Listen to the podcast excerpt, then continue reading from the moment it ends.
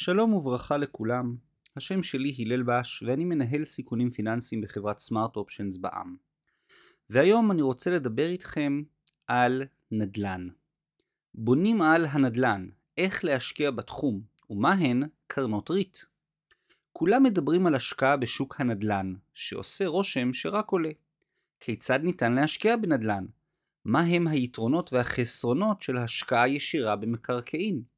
האם כדאי להשקיע במסגרת חברת ניהול? מה היתרונות והחסרונות למשקיעים בקרן ריט? כל משקיע בוחן ברצינות את אפיק ההשקעה במקרקעין. מדובר על שוק גדול, יחסית פשוט, שנותן רושם של עליות תמידיות. משקיעים רבים נהנים הן מהתשואה השוטפת בנדל"ן, הכנסות שכירות בהיקף של 3-4% מערך הנכס, ובנוסף מתשואת ההון, עליית ערך הנכס לאורך זמן. אבל השקעה בנדל"ן עסקי מניב או למגורים דורשת הבנה באפשרויות השונות. בשורות הבאות ננסה לסקור בקצרה את הנושא. השקעה ישירה בנדל"ן האפשרות הנפוצה והמוכרת הינה השקעה ישירה בנדל"ן. במסגרת זו המשקיעים צריכים למצוא נכס, דירה, משרד, חנות, לנהל משא ומתן על רכישתו, לנהל ולארגן משכנתה מול הבנק שהיא הלוואה לרכישת נדל"ן, לבצע בנכס שיפוץ או התאמות נדרשות, למצוא סוחרים טובים, לא פשוט כל כך, לנהל את הגבייה ולדאוג לתחזוקת הנכס לאורך זמן. כל מי שעבר את התהליך מודה שמדובר על כאב ראש רציני. מכל השלבים מציאת סוחרים טובים מאתגר במיוחד. חשוב לדעת מראש כי הוצאת סוחרים סרבנים מהנכס לוקח הרבה זמן וכסף וזה לא תמיד עובד בצורה הנכונה. בתי המשפט בישראל ובעולם נוטים באופן טבעי לצד הסוחר העני והמסכן על פני בעל הנכס העשיר והמוצלח. לסיכום, השקעה ישירה בנדל"ן כוללת סיכונים מפתיעים ודורשת המון זמן ומאמץ. השקעה דרך חברת ניהול אפשרות נוספת שרבים וטובים מממשים הינה השקעה בנדל"ן במסגרת חברת ניהול. חברות אלו צצות כפטריות אחר הגשם עם צוותי שיווק גדולים וממולחים. לא נדון כאן בחברות ניהול שהן בעצם הונאות ממשיות, הן משאירות אחריהן שובל של משקיעים מרומים וממורמרים אחרי שהפסידו את רוב כספם. נתמקד דווקא באותן חברות ניהול מקצועיות שבאמת רוכשות נדל"ן ובאמת מנהלות אותו עבור המשקיעים תמורת עמלות שמנות וגבוהות. הבעיה העיקרית בחברת הניהול הינה היעדר הפיקוח. לצערנו אין באמת מי שמגן על המשקיע הקטן. במבנה ההשקעה הקלאסי יש לחברת הניהול מקומות רבים בהם היא יכולה לשחוק או אפילו לבטל את התשואה של המשקיע. לחברת הניהול יש תמריצים סותרים ולכן היא לא תמיד דואגת לטובת המשקיעים. היינו מעבר לחיסכון הממשי בזמן ומאמץ, חברות הניהול האמיתיות ולא ההונאות כוללות מרכיב מובנה של סיכון מורחב.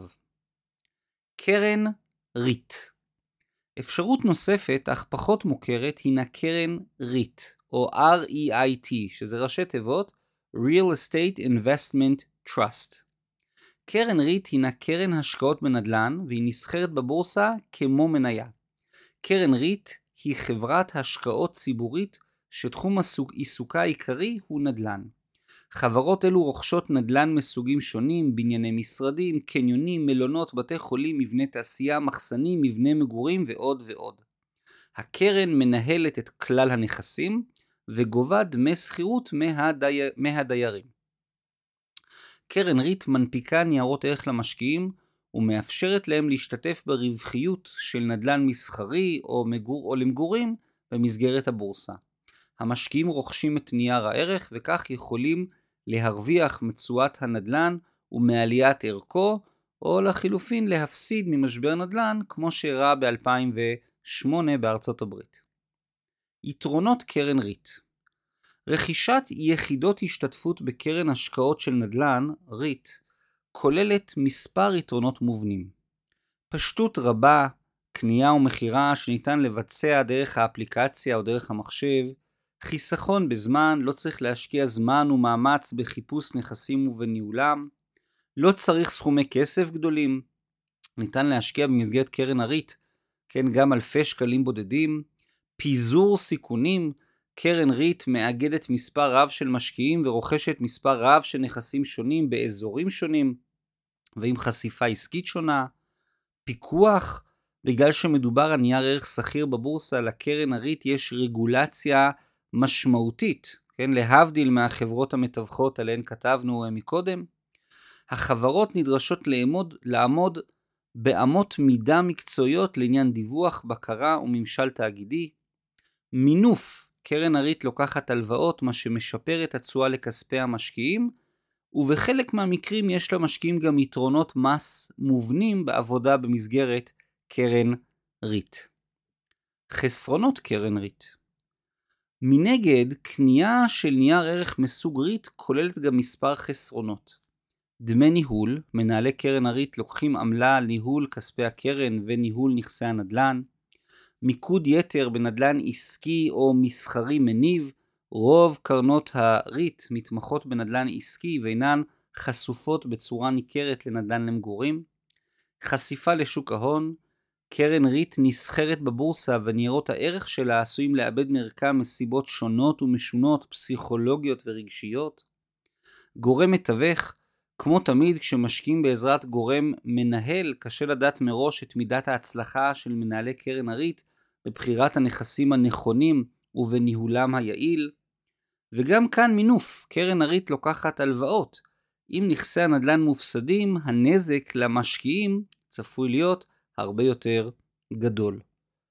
רגע, מינוף זה גם יתרון וגם חיסרון? כידוע, מינוף או לקיחת הלוואה, במקרה הזה בהנפקת אג"ח, הוא חרב פיפיות. במצבי רווח הוא משפר את הרווחיות של המשקיעים, של בעלי ההון, אך במצבי הפסד הוא פוגע במשקיעים יותר מהרגיל. זו הסיבה שבסקירה הזו היא מופיעה הן ביתרונות והן בחסרונות.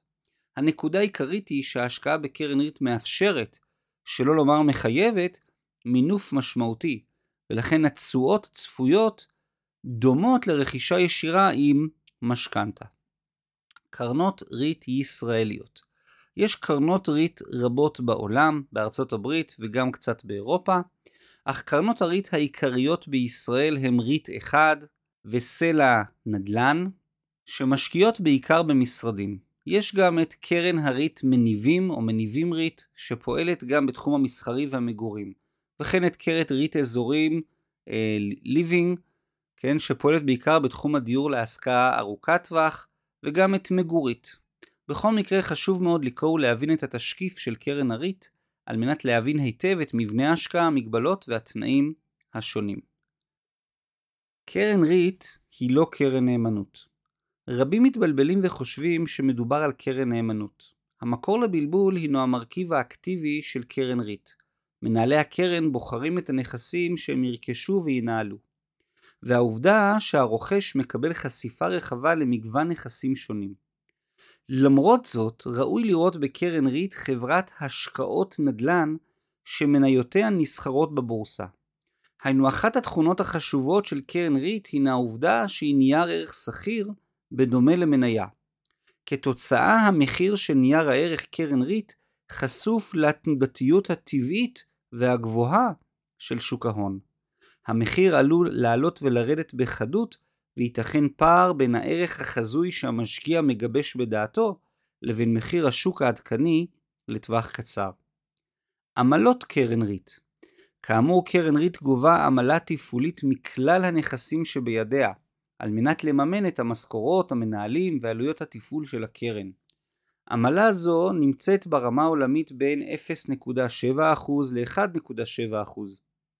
ואם לוקחים בחשבון את רמת המינוף של הלוואות והון זר, מדובר על עמלה משמעותית.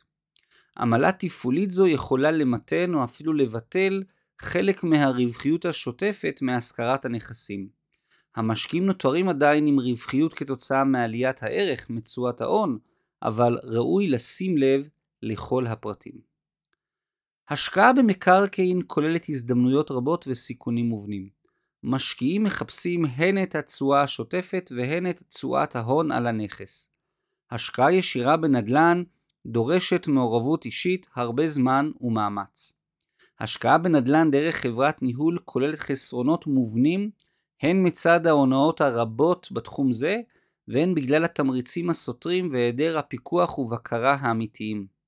לעומתם קרן ריט REIT מהווה אלטרנטיבה מעניינת להשקעה בנדל"ן בצורה מנוהלת, מקצועית, מפוקחת ובמסגרת הבורסה לניירות ערך. כמו כל השקעה יש לקרן ריט יתרונות מובנים וחסרונות חשובים.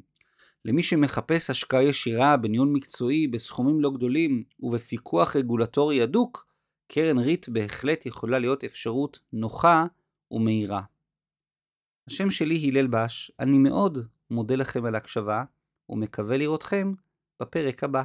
תודה רבה רבה, להתראות.